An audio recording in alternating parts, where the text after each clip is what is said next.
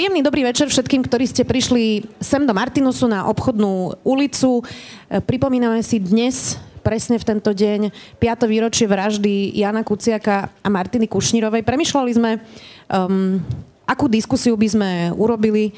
Uh, také tie osobné spomienky sme nechali na kolegov z Aktualit a my sme sa teda rozhodli dnes hovoriť viacej o spravodlivosti. O tom, kam sme sa za, pes, za posledných 5 rokov spravodlivosti dostali alebo nedostali. To uvidíme, ako odpovedia uh, naši hostia. A ja som veľmi rada, že môžem privítať vzácných hostí Evu Mišikovú, bývalú prokurátorku, dnes advokátku. Vítajte. Dobrý večer, prajem. Ďakujem.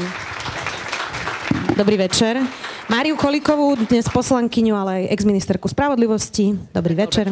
Ďakujem za pozvanie. A Jan Hrubala, predseda špecializovaného trestného súdu. Dobrý Vítajte. Večer, Ak sa chcete zapojiť vašimi otázkami, máme pripravené slajdo, kde stačí zadať hashtag SME naživo. Ja ho priebežne na mobile budem pozerať a keď budú dobré a zaujímavé otázky, určite ich uh, položíme. Mám takú otázku na úvod. Uh, ak by sme boli uh, v natelo Michala Kovačiča, bola by to rubrika Áno, nie. Uh, platí spravodlivosť na Slovensku pre všetkých? Pani Koliková. Ja si myslím, že nie úplne, že ešte sme na dlhej ceste, aby sme sa k tomu dostali. Pán sudca? Áno. Ja som toho názoru, ako pani Koliková, že nie sme ešte Eh, na takej úrovni vymáhania spravodlivosti, aká eh, by tu mala byť. Pán Hurbala, vy ste odpovedali áno, pretože ste predseda uh, súdu, alebo naozaj si to myslíte? Lebo ja rozumiem, že sudcovia majú aj takú pozíciu, že by mali hovoriť, že tá spravodlivosť patrí všetkým, ale Máme aj spolu také debaty o Rómoch napríklad. Keby sme už nehovorili o politicky exponovaných osobách, tak naozaj platí pre všetkých. Aj pre Rómov z Moldavy, aj pre Hedvigu Malinovú platí? Ja som na túto otázku odpovedal e, z pozície sudcu a vy sama dobre viete, pretože sme, myslím, že dva mesiace do, dozadu absolvovali spolu jeden rozhovor, kde som dosť veľa hovoril o systéme. Ja verím systému. Ja neverím vo svietenský absolutizmus, neverím e, v osvietených lídrov a spasiteľov, a ten systém, preto bola aj otázka, odpoveď bola relatívne jednoduchá, že áno, ten systém je nastavený dobre. Dokonca aj vo vzťahu k tým Rómom, dokonca aj vo vzťahu k akýmkoľvek iným kauzám, o, ktorým, eh, o ktorých sa môžeme baviť, i keď naozaj a to vy viete tiež dobre, že k živým kauzám ja sa budem vyjadrovať veľmi zdržanlivo, ak vôbec, tak platí jednoduchá premisa, jednoduché pravidlo, že eh, v konečnom dôsledku i keď teda ten proces s tými Rómami mal svoje chyby, tak na ne sa prišlo a v končnom dôsledku tie chyby boli napravené. Druhá vec je, že nemalo by k tomu dochádzať, ale systém garantuje nápravu a systém garantuje zmenu aj k lepšiemu. Len Pani v tom duchu som, len Rozumiem. preto som hovoril o tom, že Rozumiem. Uh, Pani Koliková, tak čo by sa teda muselo zmeniť, aby vaša odpoveď bola taká ako pána Hrubalu? No, e, ja to asi vidím trošku širšie, a možno ako politik, tak e, môžem sa na to pozerať trošku širšie, že si myslím, že e, ten prístup k spravodlivosti nie je len o procese, osobitne v trestnom práve a tam naozaj môžeme sa o tom rozprávať, že mohli by sme mať iný, ale nie je v poriadku, ale ten problém je, že aký prístup k právam máme v tomto momente nastavený na Slovensku aj pre jednotlivých ľudí.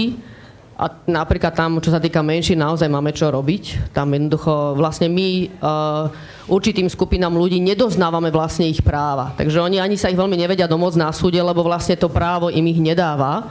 Ale čo sa týka procesu, tak môžeme sa baviť, že ten proces môže byť rýchlejší alebo v niečom jednoduchší, komplikovanejší, ale tam podľa mňa on nemá zásadné chyby. Či je to proces trestný, alebo je to proces pre domáhanie sa prieskumu um, rozhodnutí, ja neviem, stavebných povolení alebo uh, nejakých priestupkov a ich prieskumu. ten proces môže byť iný, ale tie procesy v zásade sú nastavené dobre ale potom podľa mňa máme veľmi veľa chýb ešte v tom aj, ako vlastne, a akí ľudia sa nám dostávajú do toho systému, a to podľa mňa je tiež o spravodlivosti. A, a A tiež napríklad aj akého sudcu dostaneme v, v jednotlivých uh, konaniach. A tam tiež myslím si, že máme čo robiť, aby sme v tom viac vyrovnali tú spravodlivosť, aby človek či z Bratislavy alebo z Košíc sa v rovnakom čase dostal k spravodlivosti a že podľa mňa o tom všetkom tá spravodlivosť je. Mm. Pani Mišiková, vy ste uh, to mysleli ako? Pre koho teda tá spravodlivosť na Slovensku neplatí, podľa vás?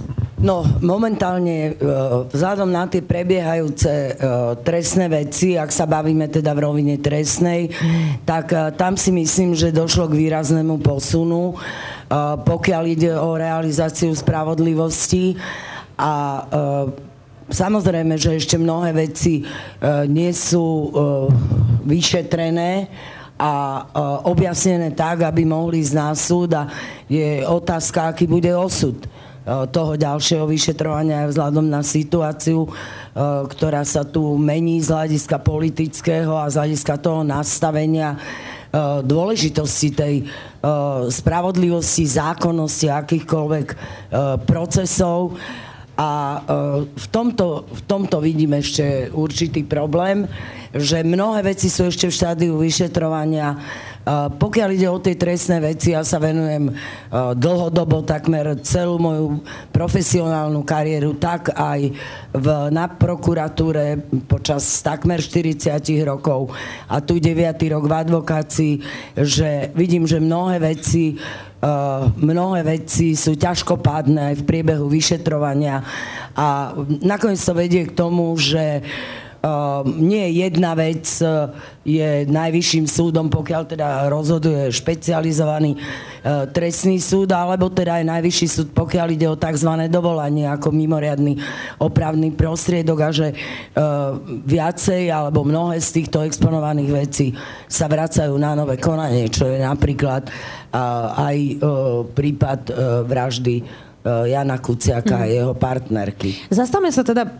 na chvíľočku eh, pri eh, práve objednávke vraždy Jana Kuciaka Martiny Kušnírovej, hoci teda ja úplne rešpektujem pán Rubal, že nemôžete komentovať živé prípady, ale predsa len to, čo sme videli pri tom rozsudku Rúženy Sabovej s jej senátom, mohlo sa javiť ako pre verejnosť poviem to, že až nedôstojné. Že sme teda prenikali, prenikali informácie, že Senát sa spolu nerozpráva, že sú rozhádaní, že každú časť rozsudku písal niekto ďalší a e, že sú tam teda takéto problémy. E, tak pochopili sudcovia dostatočne vážnosť tej situácie, vážnosť toho prípadu? Tu si myslím, že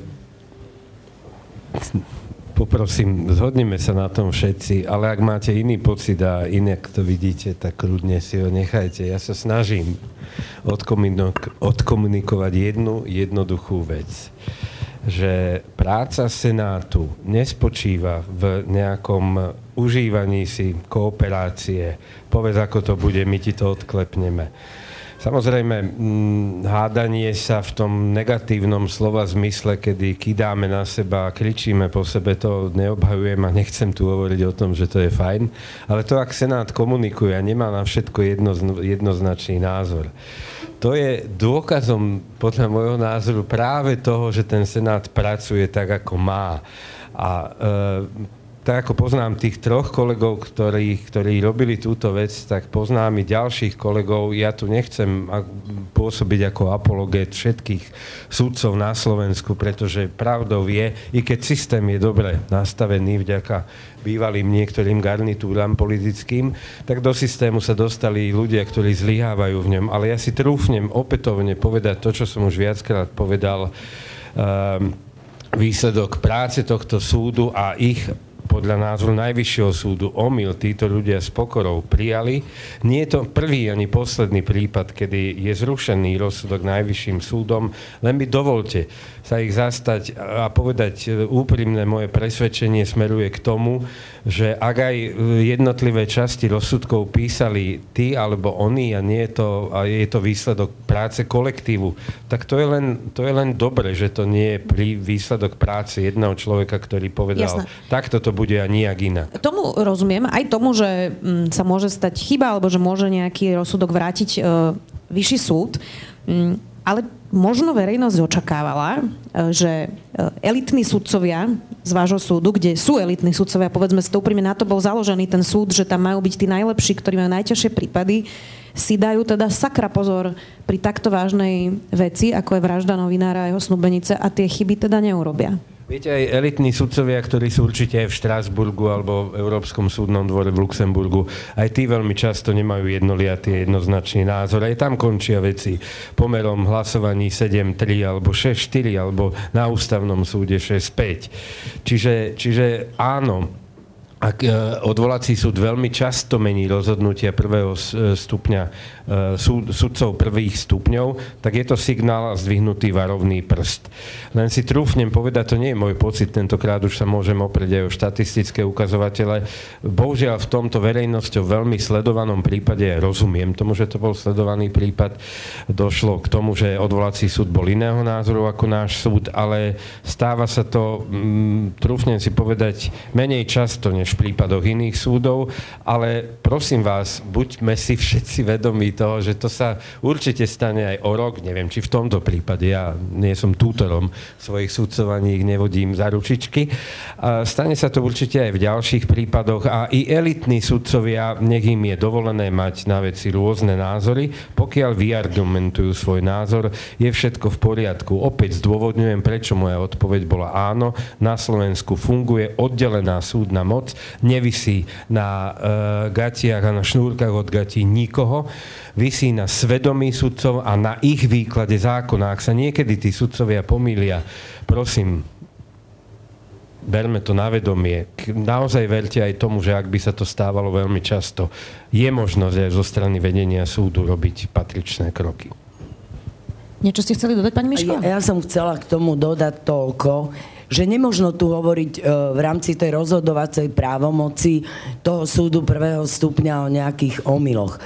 A len by som upresnila, že ide tu o e, Ide tu o rôzne e, vyhodnocovanie, právne názory, ktoré ja považujem za úplne legitimné, ale bolo by chybou, ak by sme v tých prípadoch, preto máme dvojinštančné konanie, to znamená, že rozhoduje súd prvého stupňa, následujú opravné prostriedky, dostane sa to na najvyšší súd a to neznamená, že ide o omyl. To je jeden prírodzený proces uh, tej dvojstupňovej kontroly v podstate. Tak Peter Paluda povedal, a... že tam boli logické chyby, hej, čiže tak to, to ako, to, to nebol úplne, že, že názor, ale že vlastne ich ako keby trochu pokarhal, že to nedávalo celkom zmysel. To, to povedal v tom, v tom opravnom prostriedku vlastne. Je, jedno mi ešte nedá nepovedať, že treba povedať, že špecializovaný trestný súd je natoľko zaťaženým súdom v dôsledku uh, tohto množstva a veľmi zložitých, komplikovaných káuz a v niektorých prípadoch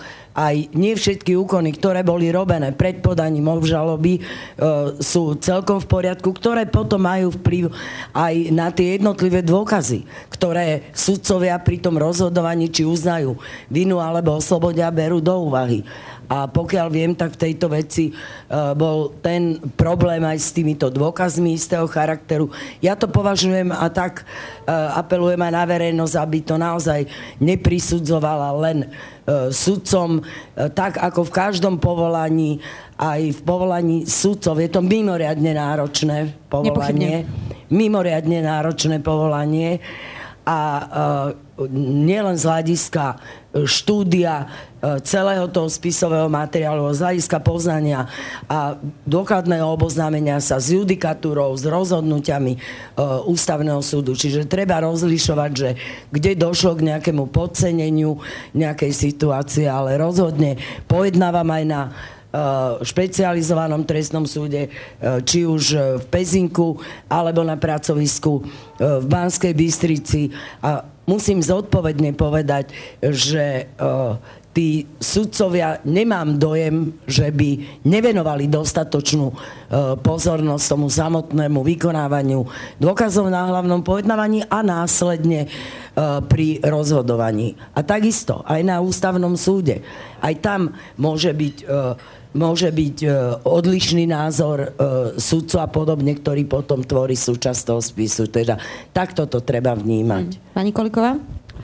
Ja som chcela k tomu dodať, že vlastne ten prípad, aj keď môže byť ťažko zrozumiteľný pre ľudí, osobitne v tejto kauze, tak naozaj vlastne ukazuje, že ten systém funguje a možno sa z dôveru obrátiť s obžalobou na špecializovaný trestný súd, že tí súdcovia sa naozaj vážne zaoberajú dokazovaním a môžu mať na to aj iný názor. To znamená tu osobitne potom naozaj ťažko pochopiť napríklad generálneho prokurátora, keď cez paragraf 363 zastavuje veci, ktoré vlastne vyhodnocuje len zo spisu a vlastne on sa sám zaoberá tým dokazovaním. A, a, a to sa asi možno budeme o tom rozprávať aj ďalej, že je veľmi dôležité, ako prebieha to dokazovanie na súde že si myslím, že naozaj veľmi trúfale vedieť od stola vyhodnotiť tú obžalobu inak, ako ten prokurátor, ktorý uh, to vyhodnotil tak, že už je na mieste to dostať na súd a aby sa tým zaoberal súd. A že keď máme tu naozaj takýto jasný prípad, kde vidíme, že uh, členovia Senátu, každý z nich sa tým naozaj vážne zaoberal, že to nie je o tom, že predseda Senátu má na to nejaký názor a potom ostatných presvedčí, osobitne v takýchto ostro sledovaných kauzách, a, a že mali naozaj vážne nezhody. To, že sa im to dostatočne nepodarilo možno pekne urobiť v tom rozsudku, to samozrejme, ja si myslím, že to neteší ani predsedu špecializovaného trestného súdu. A, a, a potom to bola samozrejme aj voda na mlin odvolacieho súdu, že tam v tom videl uh, takúto možno úplne neúplne jasnú argumentáciu, ako vlastne tí členovia Senátu teda došli k takémuto záveru. Ale ukazuje to to, že, že možno sa naozaj s dôverou v takýchto vážnych kauzách na špecializovaný trestný súd obrátiť. To je jedna vec, jeden záver. Druhý je, že to ukazuje, ako veľmi dôležité je, aby sme na súdoch vytvorili priestor, aby naozaj členovia Senátu boli členmi Senátu. Aby to nebolo tak, že predseda Senátu si vytvorí názor a povie ostatným, ako sa vo veci rozhodne. A ja si dovolím pripomenúť, že o tom bola celá reforma aby sme práve dali možnosť členom Senátu, aby sa vždy zaoberali vecou a neboli tam len tzv. prísediacimi potom, že len tam teda sú ako členovia Senátu, ale nemajú tú kapacitu a špecializáciu, aby skutočne sa tým veciam venovali. Dobre, ja rozumiem, ale ja tiež mám kolegov, ktorých nemilujem, ale rozprávame sa spolu, tak by bolo asi lepšie, keby sa spolu rozprávali, aj keď majú rôzny názor, uh, aj keď teda nemusíte to nikto z vás komentovať, to bola moja poznámka počiarov. Ja nehovorím, že to bolo ideálne, Hej. ale to, že sa nezhodnú členovia Senátu, Senátu a že to máme aj v rozsudku, koľko je vlastne pre to dané rozhodnutie, že to je vlastne dobré. Hej. Dostaneme sa aj k tej 363, ale máme ešte jednu takú ako keby soft skill otázku, ktorú vám všetkým vlastne kladiem neustále. A to, že napríklad po tomto oslobodzujúcom rozsudku pre Mariana Kočnera a Alenu Žužovú, ja som aj na sebe cítila, že ma to rozrušilo, proste pre nás je to mnohých novinárov ťažká vec, že, že Jana Kuceka zavraždili. Um, potom ste si, pán Rubala, sadli na tlačovku vy um, a odpovedali ste na otázky. A videla som aj na sebe, že ma to trošku upokojilo, uh, pretože ste zrozumiteľne vysvetlili, uh, ako keby čo sa udialo verejnosti aj novinárom.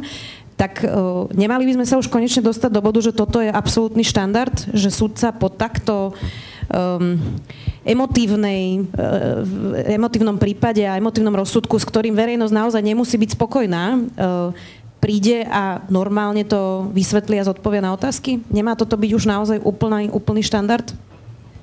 Aj pani bývalá ministerka, aj mnohí moji kolegovia boli svedkami toho, že toto sa rozoberá v komunite sudcov, sú na to rôzne názory. Ja patrím k tým sudcom, ktorí sú síce za každých okolností zdržanliví a snažia sa byť nimi, ale neodmietajú a priori E, nejaké, nejaké odkomunikovanie toho, mm, ako som rozhodol zrozumiteľnejším spôsobom, než je rozsudok, pretože tie naše rozsudky majú 100, 150, často niekedy aj viacej strán. Inak umenie nie je napísať dlhý rozsudok, umenie je napísať krátky rozsudok a zrozumiteľný. A ešte väčšie umenie je zrozumiteľne aj verejnosti vysvetliť a vzdelať ju v tom, ako ten proces prebiehal. Tu si len dovolím malú poznámku, že to je taký, taký narratív, že, že tí sudcovia medzi sebou nekomunikovali. Ono to nie je pravda, že medzi sebou nekomunikovali. To si dovolím len takú vsúku. Ale médiám prezentovať zrozumiteľným spôsobom videnie toho, ktorého prípadu a odkomunikovať to, prečo sme rozhodli tak alebo onak, je veľmi, veľmi, veľmi ťažké. Ja patrím dlhodobým kritikom nášho školstva od z mojej mladosti, ktorá prebehla veľmi, veľmi dávno. Uh, sú pokusy na, na viacerých fakultách, či už v rámci projektov Strídlo alebo iných projektov právnikov vzdelávať aj v umení odkomunikovania týchto vecí jednoduchším spôsobom. Len sa tomu nevenuje dostatočná pozornosť a mnohí si neveríme v tom, že to dokážeme urobiť zrozumiteľne. A potom sú aj kolegovia, ktorí sa boja toho 1,5 minútového šotu v tej Markíze alebo STV alebo dvojminútového, že ich vyjadrenie, pretože oni to nevedia povedať tromi vetami, oni to povedia 8 vetami, ich vyjadrenie bude nenáležite zostrihané a preto a priori odmietajú komunikáciu s médiami. Českí sudcovia tým končí, majú s tým menšie problémy, tí českí sudcovia častejšie vystupujú aj pred verejnosťou, samozrejme nie je našou úlohou vyžívať sa v tom ani pre mňa je to skôr nepríjemné ako príjemné raz za čas prijať pozvanie od médií. Nepríjemné. Pozrite sa. Celkom príjemné to bolo naposledy, nie? Bolo, je to, je to príjemné, keď človek dostáva normálne otázky a, a ja niekedy mám z toho pocit, že ja musím byť strašne nudný, lebo, lebo toto celé ponímam len ako dovzdelávanie verejnosti a vysvetľovanie vecí, ktorým mnohí nemajú dôvod rozumieť. E, tu sú výskumy, že tu zhruba 2 až 5% obyvateľstva rozumie rozdielu medzi prokuratúrou a súdmi. E, nevedia, čo je prípravné konanie, nevedia, čo je úlohou súdu. Preto ja neustále opakujem také, také jednoduché floskuly, ale v dobrom ich myslím, že súd tu nie je o to, aby bojoval proti kriminalite, ale je tu o to, aby riešil spor dvoch strán. Na jednej strane štát, prokuratúra, na druhej obhajoba. A mm, tá ambícia vysvetliť to zrozumiteľne a povedať verejnosti, takto sa to udialo preto, alebo tak som rozhodol tak, alebo onak, ono je to veľmi ťažké. Hlavne preto, že nás to ani mňa, moju generáciu, ani nasledujúce generácie takmer nikto neučil. Hm. Inak treba povedať, že Monika Todová teraz mala rozhovor s prokurátorom Harkabucom zo špeciálnej prokuratúry a hovoril, že chodil na debatný krúžok a dosť to bolo počuť, treba povedať. Uh, tak možno debatné krúžky e, do každej Prokurátor školy. Harkabus viem, že chodil na debatné krúžky. Uh, ja, keď uh, robím nejaké vzdelávacie aktivity pre Justičnú akadémiu, Mária Kolíková bola svetkom týchto techník už pred koľkými 30 rokmi, tak to robím interaktívnym spôsobom, že teda nacvičujeme si jednotlivé situácie, hodím tých ľudí do vody, snažím sa, aby teda plávali, ako sa len dá. A tá pamäťová stopa, tie skills, aj soft skills, aj hard skills, potom sú uh, lepšie zvládnuté zo strany sudcov a právnikov, ktorí majú aj tento druh nie vzdelávania, nie prednášok, ale tréningu. Mm-hmm. Doslova tréningu. Pani Kolikova, niečo ste chceli dodať? Áno, ja nechcem to teraz odhadzovať iba na to vzdelávanie, lebo tam na, je pravdou, že posunúť uh, smerom k zručnostiam právnické vzdelanie, to je ten by som povedal prvý krok. Ale nechcem to teraz všetko dávať tam. A to bola debata s pánom ministrom školstva bývalý možno potom, že čo sa dá ešte robiť na právnických fakultách k zlepšeniu a smerom k, iným metodám vzdelávania, právne kliniky a podobne. Ale k sudcom. My sme až teraz zaviedli, že sudca sa vôbec môže vyjadrovať verejne ku kauze, ktorú rozhodol. To doteraz nemohol. To bolo vlastne disciplinárne stíhanie.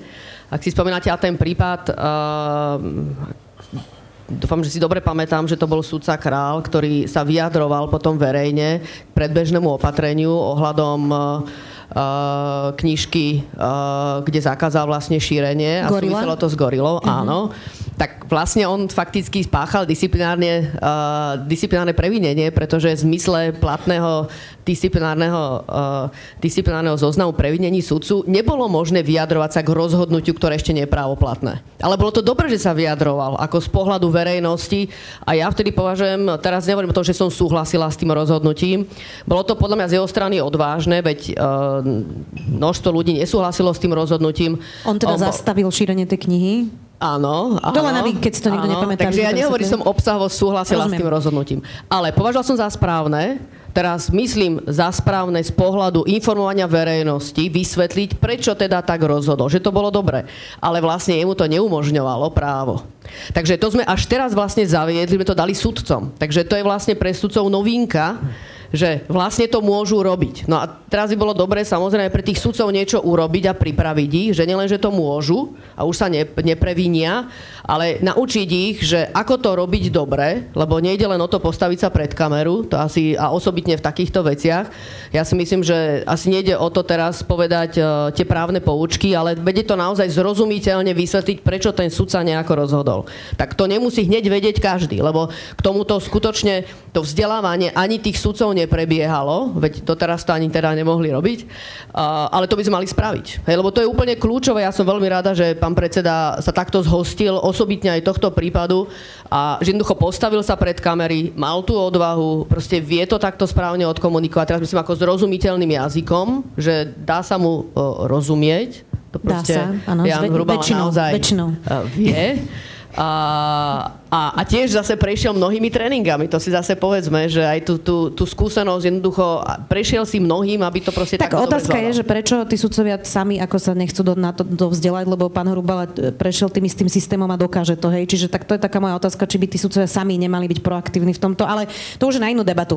Ja, ja len chcem povedať, že ten systém ich tomu doteraz nikdy neviedol. Ako treba naozaj, najprv bolo treba zmeniť uh, právo, to už im to umožňuje a teraz treba nastaviť vzdelávanie. Justičná akadémia, no, hej, no to je zase späť, ako keby tá moja otázka, či si uvedomujú tú svoju pozíciu, hej? Ale to už je filozofia skôr je, toho je, je pravda, že nebol tlak zo sudcovskej obce, umožniť, aby teda takto komunikovali. Ja, ja to vnímam, to bol skôr politický tlak, hej, ktorý bol ako uh, to takto v práve stanoviť a malo by to samozrejme smerovať ďalej, aby to naozaj robili, lebo im to pomôže samým získavať kredit. No, máme tu veľkú tému. Pán Hrubala, vy na toto, ak nechcete, nemusíte odpovedať, lebo týka sa to politiky. Veľa sa teraz hovorí o tom, že v septembri, teda uvidíme, či v septembri zatiaľ to vyzerá na 30. september budú predčasné voľby a že ak sa vráti k moci Robert Fico, zvráti celý očistný proces, ktorý bol po vražde Jana Kuciaka a Martiny Kušnírovej, um, že teda toto celé stopne.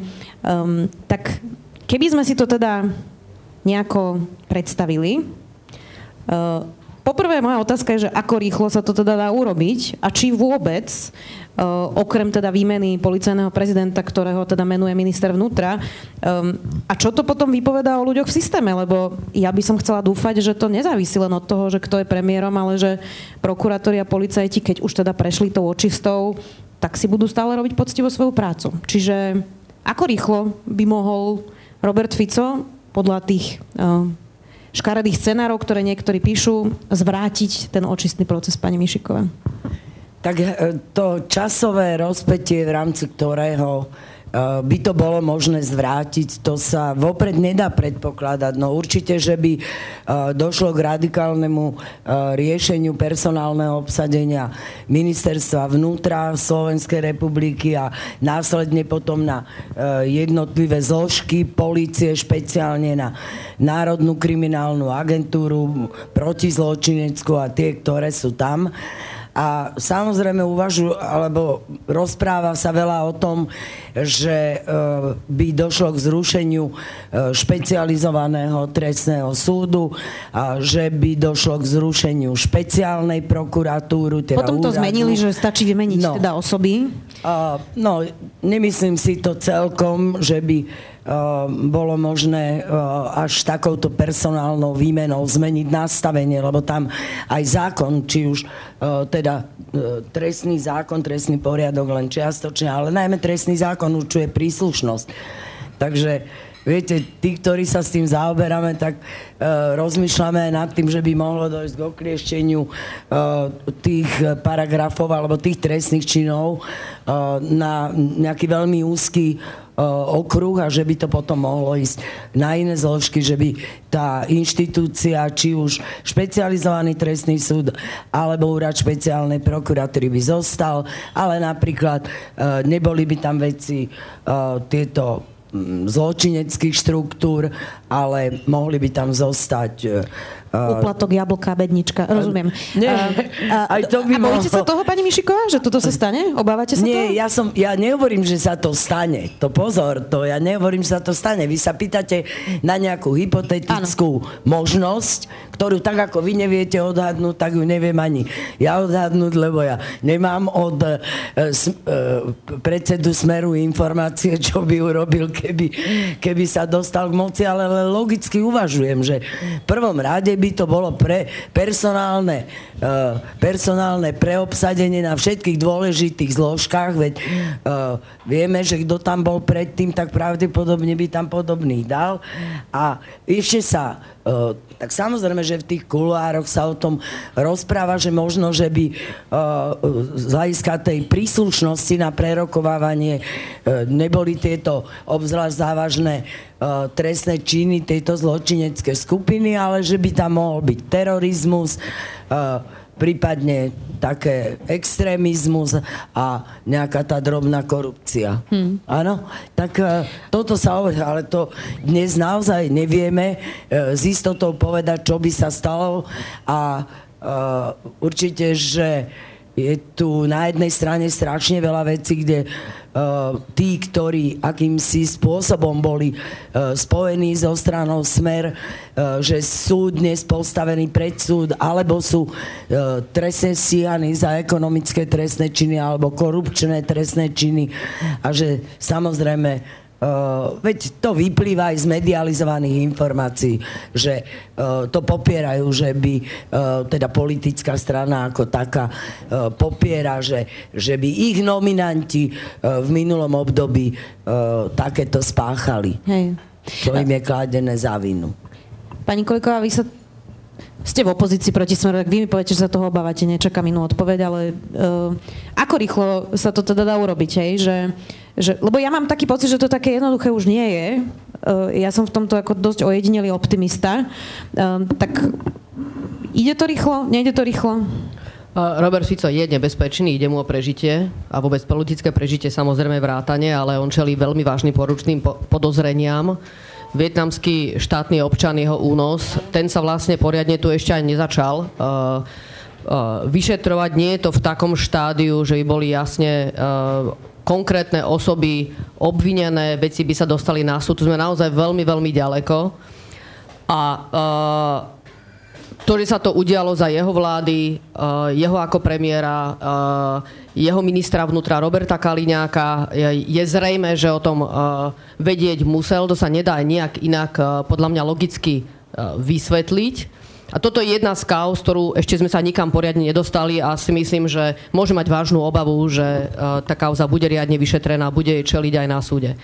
A je tu množstvo ďalších kauz, o ktorých už vieme, že došlo aj k obvineniam uh, a, a uh, nedostali sa ešte na súd a vieme o, to, o tých vážnych korupčných prepojeniach, v ktorých je podozrivý, že priamo zapojený bol a ten mafiánsky štát teda riadil.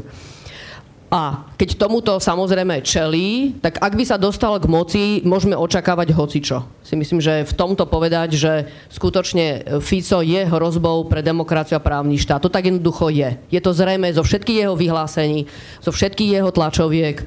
Vlastne robí všetko preto, aby spochybnil systém, ako je nastavený, aby vyšetrenia uh, trestných činov, vyšetrovanie spochybnil, aby spochybňoval súdy, sudcov, ktorí to vyšetrujú, ktorí to uh, rozhodujú na súde. Takže robí všetko preto, aby spochybnil celý systém a keď sa dostane k moci, aby povedal, tak ja musím celý ten systém zmeniť.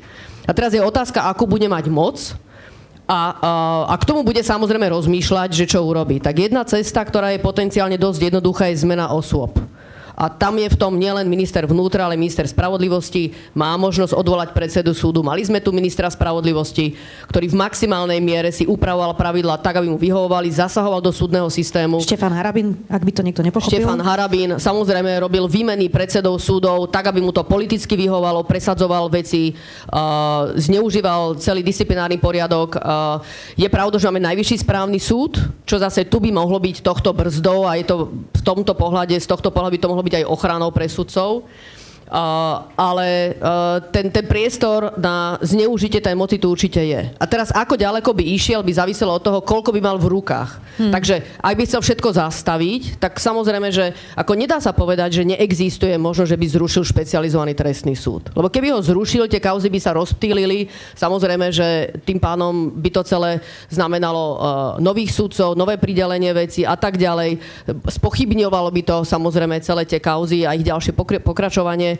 Uh, nedá sa to priamo takto vylúčiť. Otázka je, že či je šanca, aby na Slovensku FISO získal takúto moc. A ja tu mám dôveru, A v tom sa nebojím, ako ísť do či už predčasných volieb, riadných volieb, verím tomu, že jednoducho ľudia chcú zmenu. Chcú zmenu a nechcú, aby sa Fico vrátil k moci. Pán Hrobala, bojíte sa, že vás zrušia dobre, po 30. Na, septembri? Dobre, náspäť do právnickej nudy, uh, lebo uh, takto, toto je moja úloha. Uh, mne, my nesúdime politických nominantov strany Smer, uh, my nesúdime politickú stranu, my nemáme nič spoločné s ani nechceme mať nič spoločné s konštatovaním nejakej zodpovednosti Eh, politickej strany a eh, pokúsime, pokúšame sa, a ja to dôsledne robím, vyvarovať sa akýchkoľvek prívlaskov typu zabezpečujeme očistný proces alebo robíme nejakú očistú spoločnosti. Fakt, dovolte mi opäť zdôrazniť, my súdime. Bez ohľadu na to, kto je pri moci. Mňa ako sudcu nezaujíma, kto je predseda vlády a ja budem rovnako súdiť, keď bude predseda vlády Robert Fico, Peter Pellegrini, ktokoľvek ďalší, Edvard Hegel, Mária Kolíková. E, mne naozaj verte tomu, že to, to, sa, to nie je tak, že teraz predseda vlády niečo nariadi a my všetci zrazíme opätky a budeme... budeme to, to nejde o to, ale napríklad e, Robert Fico otvorene hovorí, že chce ísť cestou Viktora Orbána. Ten si spravil vlastné súdy, e, keď nevedel ano. obísť tú štruktúru a, a, a tam vlastne presunul všetky tie problematické prípady. Uh, takže dá, dá sa dá ako sa urobiť sa to... rôzny uh, paškvil systém, čokoľvek, keby sme sa pozreli na Viktora Orbána. Technicky sa to dá urobiť, nespasí to ani návrh prípadnej v novely ústavy, že teda zazichrujeme špecializovaný trestný súd tým, že ho tam dáme, pretože, teda už do ústavy, pretože sústavu súdov určuje ústava len v tom slova zmysle, že je ústavný súd a systém všeobecných súdov a jeho systemizáciu a systematizáciu upraví zákon. Vy môžete, keď budete mať väčšinu v parlamente, prijať akýkoľvek zákon. Vy môžete zrušiť špecializovaný trestný súd, e, musíte, teda zrejme by ste mali povedať, že kto dorobí tie kauzy, zrejme teda nie zrejme, ale určite by sa museli začať od. Neviem, či nie bulharský spôsob zrušenia ich špecializovaného súdu dospel až do štádia, že tie aj, aj kauzy zaspali, aj tie kauzy sa prestali ako pojednávať, pretože sudcov poprekladali na, na nejaké súdy a jednoducho tie kauzy sa prestali pojednávať. Taká je moja vedomosť, ale možno to nie je úplná vedomosť. Len záver.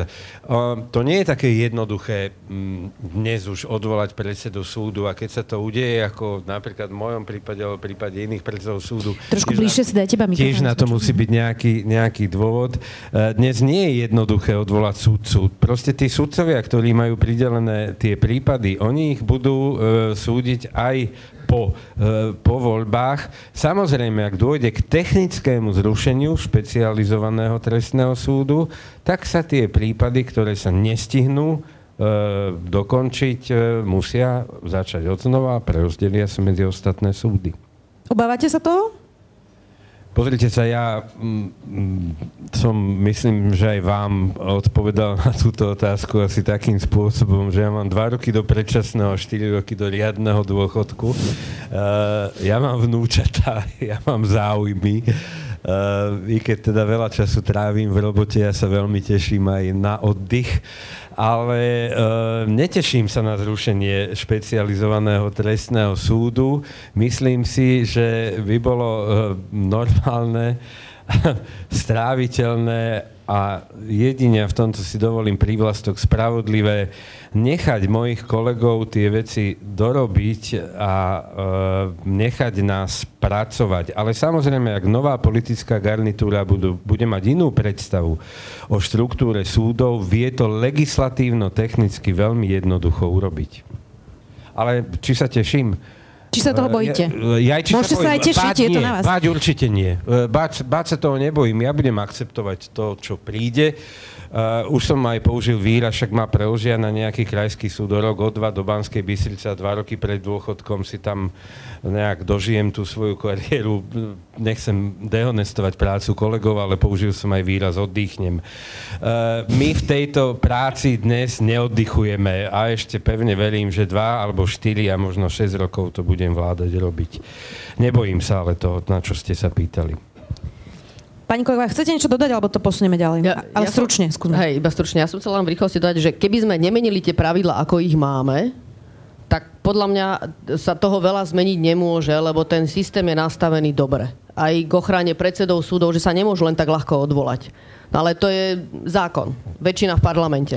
Takže ak uh, sa bavíme o tom, že naozaj uh, tie pravidla sa zásadne nezmenia, tak potom je zložité do toho zasahovať a naozaj, aj keď sa vymenia členovia vlády, tak e, je zložité do toho vstúpiť, ak sa už bavíme o fáze, že je to na súde. Tam si myslím, že naozaj, že ten systém, ešte sa dá veľa vecí zlepšiť, no. zmeniť, ideálne neodkladať už reformu a tak ďalej, ale ak nebudeme meniť zákony, tak je to fajn. Super ste mi nahrali teraz, že ak to dojde na súd, tak už väčšinou sa to nedá ovplyvniť, tak poďme k tej 363.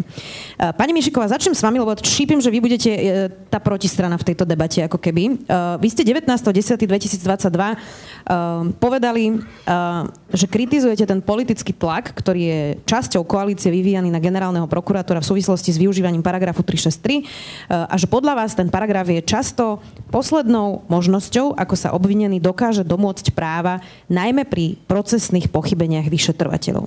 Tak toto je e, častý argument práve tých ľudí, ktorí sú e, radi, že ten paragraf 363 e, má takéto široké využitie v poslednej dobe. Len ono to ako keby navodzuje dojem, ako keby sme tu mali problém, že sa na Slovensku masívne nespravodlivo stíhajú ľudia, pričom ja mám pocit, opravte ma, že sa tu masívne nestíhajú vplyvní ľudia že ten problém je práve opačný. E, tak e, prečo nemeniť ten paragraf 363 aspoň tak, e, že by to napríklad museli byť závažné procesné pochybenia. Alebo že by tam bol ešte nejaký odvolací, odvolacia inštancia, že by to prosto nebolo na podpise jedného človeka, ktorý má síce svoj tým, ale podpisuje to Maro Žilinka. Uh, ja naozaj uh, som zástancom tohto ustanovenia, paragrafu 363 vysvetlím troška ešte do minulosti. E, toto oprávnenie e, v podstate mal generálny... Ja som pracovala na, na generálnej prokuratúre od 15. E, marca 1978 do 1. januára 2014. Toto ustanovenie ešte predtým, ako to má, má to označenie paragraf 363, Eh, existovalo aj, eh, nie toto ustanovenie, ale obdobný inštitút, ktorým sa na, na, nahradzali chyby prípravného konania, procesného charakteru, alebo aj napríklad e, nedostatočné zhromaždenie e, tých dôkazov, ktoré oprávňovali vzniesť obvinenie konkrétnej osobe a bol to inštitút sťažnosti pre porušenie zákona. Tak ja e, to uplatňovanie, to ustanovenia paragrafu 363 po, e, za dlhé roky som aj v tom sama pracovala. Treba povedať, že to nerozhoduje jeden generálny prokurátor. Ten systém je taký, že ten systém je v podstate taký, aby verejnosť bola uh, informovaná o tom, že príde ten návrh na postup uh, na zrušenie právoplatného uznesenia v prípravnom konaní a uh, ten návrh je pridelený na trestný odbor a ten konkrétny riaditeľ to potom prideli niekomu. Samozrejme tomu predchádza ešte to, že tento návrh sa zasiela príslušnej prokuratúre. Ale podpisuje to Maro Žilinka na konci dňa. No, Prosto keď tam bude chcieť... podpisuje to. Viete, ja, uh, ja teda nemôžem teda povedať, že tento inštitút je márny. Mám skúsenosti z toho aj z ostatného obdobia. A poviem to úplne úprimne. Pozrite sa.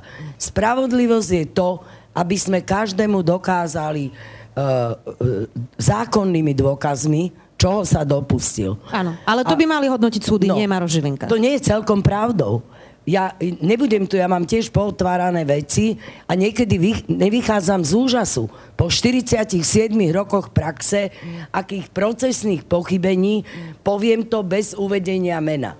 Zavolajú osobu XY a spravia s ním úradný záznam, e, porozprávajú sa s ním, spravia, musím to povedať, lebo tak to je Ja nie som proti žiadnej správod...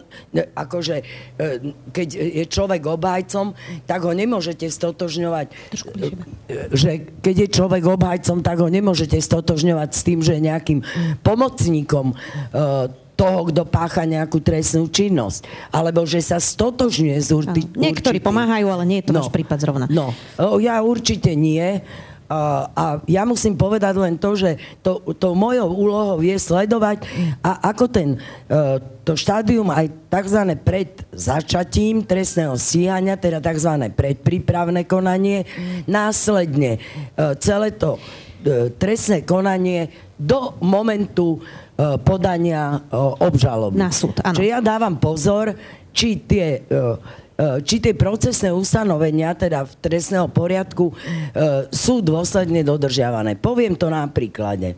Zavolajú toho, koho predpokladajú, že bol účastníkom nejakého konania a on vypovie o tom skutku, že bol súčasťou, e, bol súčasťou toho, že sa mal odovzdať úplatok.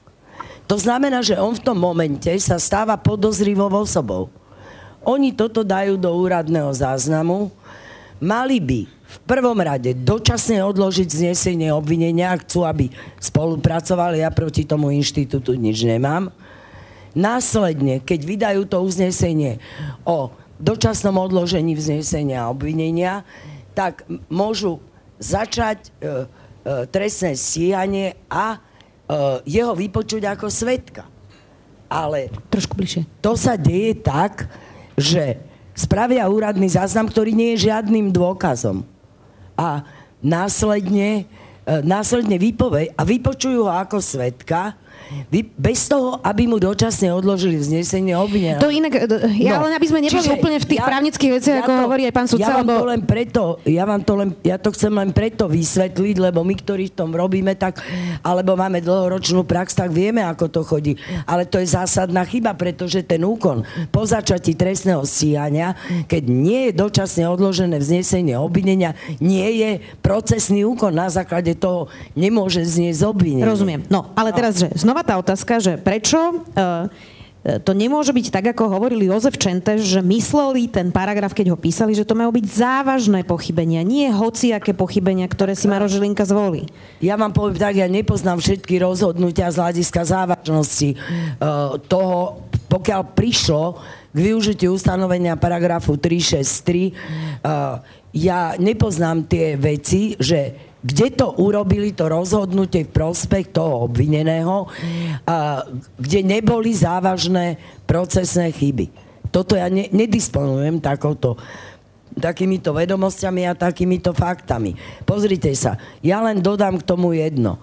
Ten inštitút e, zaviedol vlastne to, že generálny prokurátor je zodpovedný za štádium prípravného konania za to, že prebehne v súlade so zákonom. Ja chápem, že e, pretože išlo o, e, išlo o e, ja neviem, poli, ne, nepoviem celko, aj politicky motivované, aj také e, známejšie osoby, tak to samozrejme automaticky, e, automaticky znamenalo nejakú averziu vo vzťahu k tomu aplikovaniu toho ustanovenia 363 a bolo to vo viacerých veciach. Ja neviem sa vyjadriť, že či naozaj to, čo bolo v rámci zrušujúceho, v rámci teda e, zrušenia, e, pokiaľ ide uplatnenie toho paragrafu 363, že aké boli. Ja, ja neviem prisvedčiť tomu. Dobre, ešte jedna otázka a potom sa dostaneme ďalej. Vy uh, ste uh, aj advokátka Vladimíra Pčolinského. Nebolo by pre neho Ja lepšie... som bola dobre. Vladimíra e, Pčolinského asi 3 mesiace. No a nebolo by pre ňo uh, lepšie, keby sme si napríklad zobrali ten jeho prípad, ak by sa očistil pred súdom, lebo teraz si môžu ľudia myslieť, že je vinný. Pani redaktorka, ale to, že dojde k zrušeniu uznesenia a vzneseniu obvinenia, neznamená, že sa nikdy vec nedostane na súd. Veď e, odstránia sa chyby a to nie je jedna vec, kde dojde k opakovanému. To nie je definitívne e, zastavenie e, trestného stíhania proti konkrétnej osobe. Je to definitívne? Není to definitívne? Pani kolegyňa, ja, ja len jednu poznámku. Uh, pani kolegyňa, vás oslovujem aj preto, lebo ja som v podstate tiež advokát s pozastaveným výkonom funkcie v súčasnej dobe. Uh, môj názor, uh, ktorý je súladný s názorom docenta Čentéša, je následovný. Generálny prokurátor, ak je toho názoru, že jedna, a použijem tiež konkrétny príklad, jedna výpoveď nestačí na usvedčenie svetka, ale dozorový prokurátor si myslí, že podľa neho stačí a unesie dôkazné bremeno, na súde, tak môj, názor je taký, že nech ho to v tom nechá sa vykúpať. A my potom povieme, e, neplatí mimochodom tá mantra ako taká, ako pravidlo, že jedna výpoveď neplatí, to, to ne, nikdy ani Strasburg nepovedal, ale práve preto podstatné okolnosti prípadu by mali zohrávať rolu pri tej tzv. 363 E, že len závažné pochybenia, kedy vo veci konal vylúčený vyšetrovateľ, kedy bolo potrebné zabezpečiť právo obhajoby a nebolo zabezpečené spôsobom, aký malo byť zabezpečené. A ten prípad, ktorý ste spomenuli, to je tak nápomedzi, môj názor akademicky vzaté, ale, ale môj názor je ten, že e, ak dozorový, ja som za procesnú samostatnosť dozorových prokurátorov, ak dozorový prokurátor chce ísť s tým rizikom na súd, že neuniesie dôkazné bremeno, tak by mu v tom jednoducho jednoducho povedané generálny prokurátor nemal brániť. Pani Koliková? Uh, tu sa vlastne dostávame k tomu, uh, nebudem asi to hovoriť tak komplikovane a nechcem teraz vysvetľovať, že minister tiež robí dovolanie a pripravuje mu to celý odbor, ale či podám, nepodám dovolanie, tak je to moje rozhodnutie, ako podať dovolanie napríklad. Áno, tak Štefan Harabin bol iný minister spravodlivosti, a ako ste je boli to v rukách vy, jedného jasné? človeka. Proste je to tak. Samozrejme, že e, minister nemôže každý ten spis, všetky tie strany študovať, ale pozrie si z toho vyznačenú e, časť, ktorú považuje za kľúčovú, či tomu rozumie, dá mu to logiku, či má dôveru v ten tým a nesie za všetko zodpovednosť aj politickú. Hej, to tak proste je.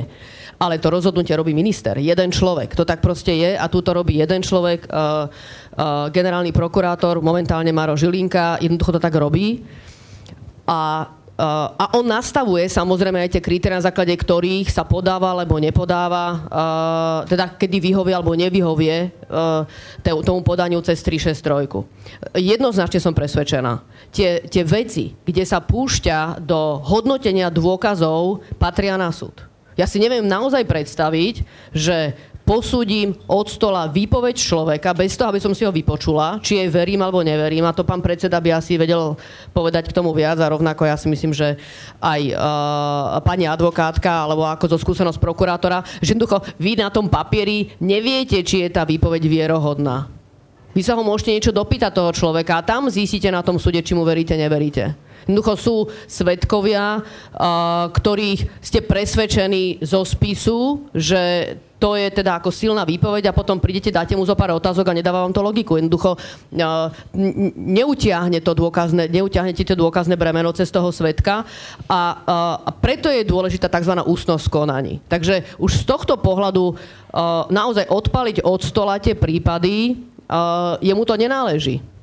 Nemôže mu to náležať v rámci uh, toho trestného konania a to je zásah, kde už proste ide niekde, kde to patrí súdnej moci, ktorá rozhodne na základe vykonaných dôkazov na súde, či je to v prospech, v neprospech. A naozaj, ak ten prokurátor to neustojí, a nebodaj to neustojí vo viacerých veciach, no tak to samo o sebe ukáže potom svetlo. Aj tú nekvalitu tých podaní. Jasne, a kľudne neuveríme tomu a, svetkovi, ktorému dozorový prokurátor verí a my povieme, že to je málo, že neverím tomu. Čo... Veď tak to bolo aj pri Kucekovej Prospekt obžalovaného je zásada, ktorú je potrebné aplikovať na súde. Uh, áno, prokurátor sa púšťa do hodnotenia týchto dôkazov a môj názor, to je čiste akademicky vzaté, je tiež ten, že tu nejde o podstatnú chybu konania. Uh, keď si, môže si o tom myslieť, čo uzná za vhodné, že kurník šopa, na čo ten môj kolega z, toho nižšieho, z tej nižšej prokuratúry ide s takto dôkaz, slabými dôkazmi na súd, ale jednoducho nech ho, teraz ma napadá vulgarizmus, ale nepoužijem ho, nech ho v tých nechá vykúpať. A súd potom povie, že... Bahne. Oh, sorry, áno, ďakujem za našepkávanie. Mňa napadol len ten vulgarizmus. Ďakujem. Ale a, ak môžeme ešte, uh, v tých korupčných kauzách uh, tie dôkazy nie sú ľahké. Áno, platí a, zásada v pochybnostiach prospech obžalovaného a my samozrejme ju aplikujeme, pretože aj, náj, aj náš súd bežne oslobodzuje ľudí, ktorých ku nám prokurátori pošlú. Aj náš súd bežne povie, že prokurátor neuniesol dôkazné bremeno a pevne verím, že to takto bude i naďalej. No, dobre, takže, pani... len ak môžem k tomu dopovedať, takže poprvé, neprináleží mu to právo, zašiel niekde, kde nemal. A treba sa pozrieť na to ustanovenie. E, zjavne, keď si ho takto vykladá, tak treba ho proste napísať inak. Ja nehovorím, že žiadny ten priestor nemá mať, ale poviem za úplne legitimné sa baviť o tom, že nebude mať vôbec priestor tie, tie veci zastavovať a bude len otvárať že tu budeme uh, mať jednoducho dôsledný systém uh, prokurátora, ktorému vec náleží, nadriadeného prokurátora a potom je priestor, že to ide na súd a treba povedať, že súd môže vec vrátiť. To ešte vôbec nie je tak, že keď príde obžaloba na súd, že ona tam ostane, ale tak, ako máme nastavený systém, tak tá obžaloba, a už sa to aj stalo. A to je teda hamba, že vám vráti súd obžalobu, že teda, ako, či už to môže byť pre vážne procesné pochybenia, alebo nedostatočné podloženie tej obžaloby. Takže takáto možnosť možnosť pre sudcu tu je. Takže potom sa ukazuje, že proste tento priestor ktorý tu máme v zákone, naozaj uh, nie je v poriadku. Pani Mišiková, prečo uh, tieto argumenty podľa vás nestačia? Pretože um, ja som sa toto inak raz pýtala Williama Karasa, neviem, či vtedy bol ešte advokát, alebo už bol minister, to si nespomínam. A ja som hovorila, že veď predsa na konci na tom súde uvidíme, uh, či tam boli vážne procesné pochybenia alebo nie. A jeho to vtedy veľmi rozčulilo a hovoril mi, že predsa tí ľudia, keď sú nevinní, tak nemôžu čakať tak dlho, ako keby na spravodlivosť. Ale ten súd to predsa odhalí, potom dostane odškodné. Uh, aký je tam ten problém, aby to neprišlo na ten súd? Pani redaktorka, len vznesenie obvinenia, častokrát aj vzatie do väzby je závažný zásah do, vo vzťahu k tej osobe. A ak, ak teda ja súhlasím s tým, že tie porušenia musia byť závažného charakteru, také, ktoré e, robia tie úkony prípravného konania e, nezákonnými a podobne. A, ale ja osobne som presvedčená o tom, že ja nepoznám tie rozhodnutia. Ja neviem povedať, že z týchto desiatich uh, rozhodnutí uh, tuto je taká situácia, tu je taká, tak mne neprináleží uh, hodnotiť E, správnosť rozhodnutia v jednotlivých konkrétnych veciach. Dobre, ale nie je tých exponovaných ja ľudí už príliš veľa, ktorí no. dostali 363, no. lebo ja na takéto náhody úplne Viete čo, sa neverím, tý, sa 363 ja som končila v roku 2014. Len tie veci, ktoré boli na, napríklad skončené krajskou prokuratúrou, alebo boli pravoplatné uh, uh, uznesenia a uznesenie obvinia na okresných súdoch tak o tie sa nikto nezaujíma. Ale keby sa pozerala štatistika, tento inštitút tu vždy e, bol. Áno, ale ja viem, že nie tu, na takéto exponované osoby. To je skôr ten problém. Ja viem, že práve preto, že to je Čolínsky, že to je ten a ten. Borgula, uh, Borgula Fico, Kaliňák. tu vznikajú pochybnosti. Ja by som vám to vedela povedať, že či to naozaj je motivované. Nie samotný inštitút je na, na vine, ale či to nie je ovplyvnené osobou, ktorá uh, je stíhaná, ale na toto ja vám neviem dať odpoveď. Mm. To by som musela mať na to fakty a podklady a prezrieť celý ten spis. Dobre, aby sme stihli ešte otázky od ľudí, samozrejme hashtag sme naživo na slajdo ešte stále je tu pre vás, videla som, že že už tam nejaké otázky sú. Ono sa niekedy javí, že aj pri týchto debatách, ktoré máme o inštitúte 363, eh, ale aj pri eh, diskusii o novom trestnom zákonníku, eh, ako by sme neustále vychádzali v ústrety tým obvineným. Ako keby boli nadradení práve tým právam obetí. Hej. Neustále sa hovorí o tých právach obvinených a väzbe, či je primeraná, kedy je primeraná, či sú tresty primerané. A v podstate nikto nehovorí, že či primerane štát pomáha napríklad kuciekovcom e, s kušnirovcami od toho, že si musia brať dovolenky na pojednávania a vôbec to nie sú majetní ľudia, ktorí by mali peniaze na obhajobu napríklad oproti Marianovi Kočnerovi, ktorý tých finančných zdrojov má naozaj veľmi veľa. Nikto im nepomáha a javí sa, ako keby napríklad v tomto prípade, e, ale aj v mnohých ďalších tie obete prosto ťahali za kračí koniec. Venujeme sa viacej obvineným, pani Koliková? Eh, je pravdou, že eh, smerom k obetiam trestných činov, a ja si myslím, že už sme urobili mnohé, aj došlo k vážnym zmenám vlastne pri odškodňovaní obetí, kedy už odškodníme obeď v momente, kedy je preukázané počas trestného konania, že skutok sa stal a daná osoba aj keď nie je zrejme, kto to presne je, ale štát zaplatí hneď odškodnenie. To, to, to je zásadná zmena, ktorá tu nastala a, ktorú uh, sa im podarilo presadiť. A, uh, takže by som povedal, že naozaj veľa, veľa už došlo. Uh, by som povedal, že veľký posun, uh, do, k veľkému posunu už došlo, osobitne aj k obeťam domáceho násilia. Sme urobili veľký krok uh, aj preventívne, aj uh, vytváraniu intervenčných centier. Takže myslím si, že mnohé sa urobilo. Súčasne ale platí, že celé trestné konanie, ako máme nastavené, je dlhé. Tak ako tu hovorila pani, uh, uh, pani advokátka, a, a spomenula viaceré štádia, už nechcem teraz opakovať, lebo Prosím, už to myslím, do týchto že to nechcem. Len je to naozaj dlhé. A podľa mňa je veľkou chybou, že momentálne sa hovorí len o trestnom zákone a jeho novele a nie o trestnom procese. Pretože ten trestný proces išiel súčasne tiež do legislatívneho procesu, veľká novela, a tá vlastne mala urobiť to, že mala celé konanie zjednodušiť a vlastne umožniť, aby tie kauzy sa skôr dostali na súd. Že jednoducho teraz vypočujete ho v jednom štádiu aj toho svetka, je to veľmi traumatizujúce aj pre obete, samozrejme, že uh, ich vypočujete jedenkrát, potom ešte raz, potom ešte konfrontácia. Ešte mu spravíme štyri posudky, či si Potom ešte je dokončenie celého vyšetrovania, tam samozrejme množstvo, naozaj obrovský priestor pre advokátov robiť obštrukcie, to ja si myslím, že si môžeme porozprávať.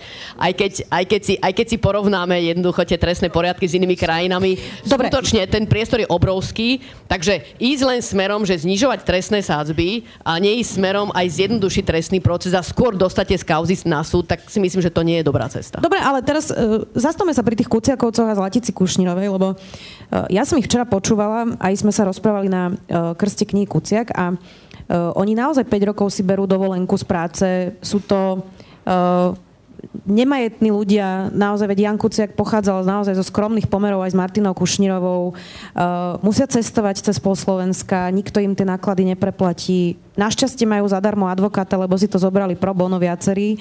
Um, ale predstavujem si, že ak by to nebol taký exponovaný prípad, čo by s nimi vlastne bolo? Uh, majú vlastne oveľa horšiu pozíciu. Nie je to tak, pán Rubala?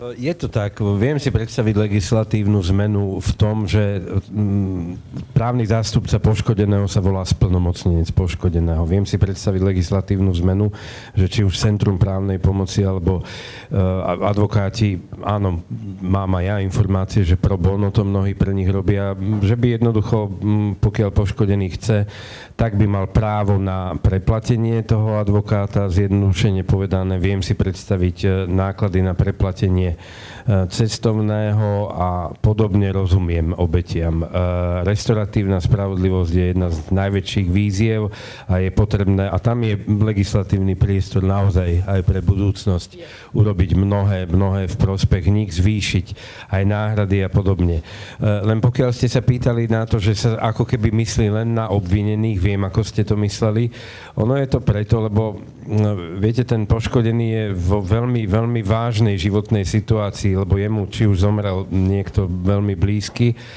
ale v zásade teraz naozaj, prepáčte za výraz, v zásade on e, buzerovaný štátom nie je.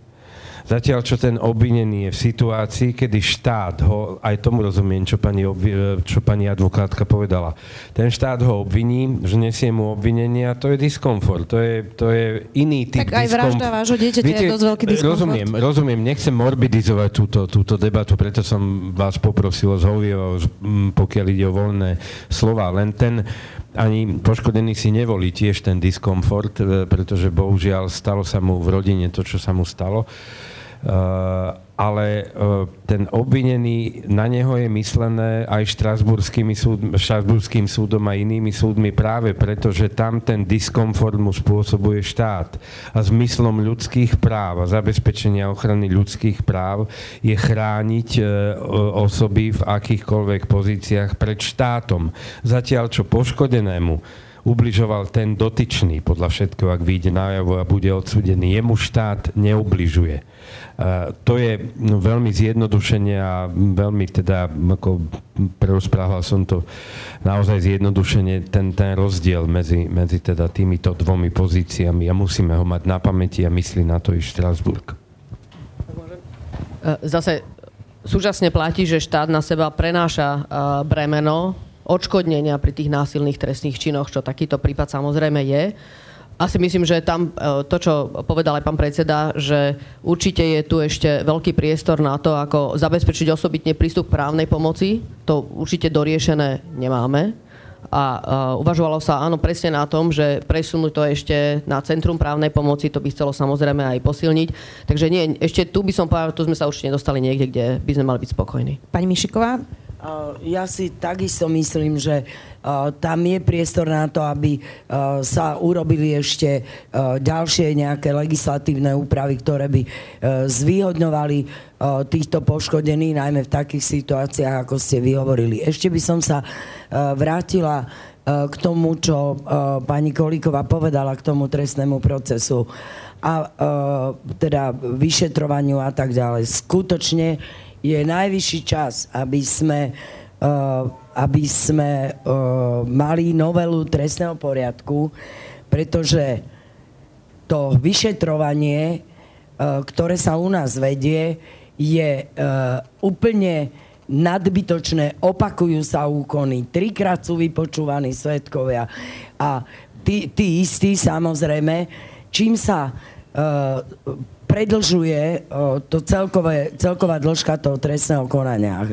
Ja si myslím, že treba úplne zjednodušiť ten, zaviedli sme kontradiktorný proces, ale to znamenalo, že ťažisko dokazovania sa prenesie na súd. Ale v súčasnosti a dlhodobo sa opakujú kony, prípravné konanie trvá neskutočne dlho. Viem to porovnať, lebo máme klienta aj v Rakúsku. Za tri mesiace tak, taká istá trestná vec je vyšetrená a u nás to bude trvať tak, ako tu sedím. Dva roky. Ja som úplne zostala prekvapená, lebo v podstate ja sa stotožujem s tým, že ťažisko akéhokoľvek dokazovania má byť vykonané na súde. To znamená, že teraz je ešte ale situácia, a musím to povedať z praxe, že uh, okrem uh, okrem toho, že zákon prikazuje vyšetrovateľom, aby robili úkony, teda výsluchy svetkov, a, tak v prospech ako aj v neprospech obvineného. Oni to naťahujú, týchto vypočúvajú aj trikrát, ale e, odmietajú odmietajú e, návrhy na vykonanie dôkazov, e, ktoré navrhuje obhajoba. Prečo to hovorím? O to dlhšie, a môžem to povedať na konkrétnych trestných veciach, budú trvať trestné konania na súdoch dlhšie, lebo súd bude rozhodovať o tej vine. A oni jednoducho toto nevykonávajú, ale za to sa opakujú úkony, ktoré uh, sú len v neprospech obvineného. Môžem to na konkrétnych príkladoch. Čiže aj tam je jedna obrovská rezerva v tom, aby tie úkony boli samozrejme uh, vykonané v tom rozsahu, v ktorom preukazujú taký skutkový stav, aby mohol súd vo veci rozhodnúť. Jasné, zase uh, niektorí sú králi v tom, ako zdržujú takto ten proces, že navrhujú vlastne vypočúvať úplne nezmyselných svetkov, ale rozumiem, čo hovoríte. Poďme na tie otázky z obecenstva, tak som ich ľahko prebehla. Máme tu časť ako hlboko právnicky zdatných ľudí, ktorí naozaj veľmi podrobné paragrafové otázky dávajú a potom tu máme časť ľudí, ktorí sú úplne opačné spektrum, tak Uh, skúsme prosím tak niekde v strede sa držať, hej, uh, aby sme to úplne uh, nezneli ako trestný zákonník. Uh, Anonym sa pýta, to je najlajkovanejšia otázka zatiaľ, či nie je na čase upraviť zákon tak, aby nemohli právoplatne odsudení občania kandidovať do Národnej rady a zastupovať občanov. Pani Koliková, vy ste politička.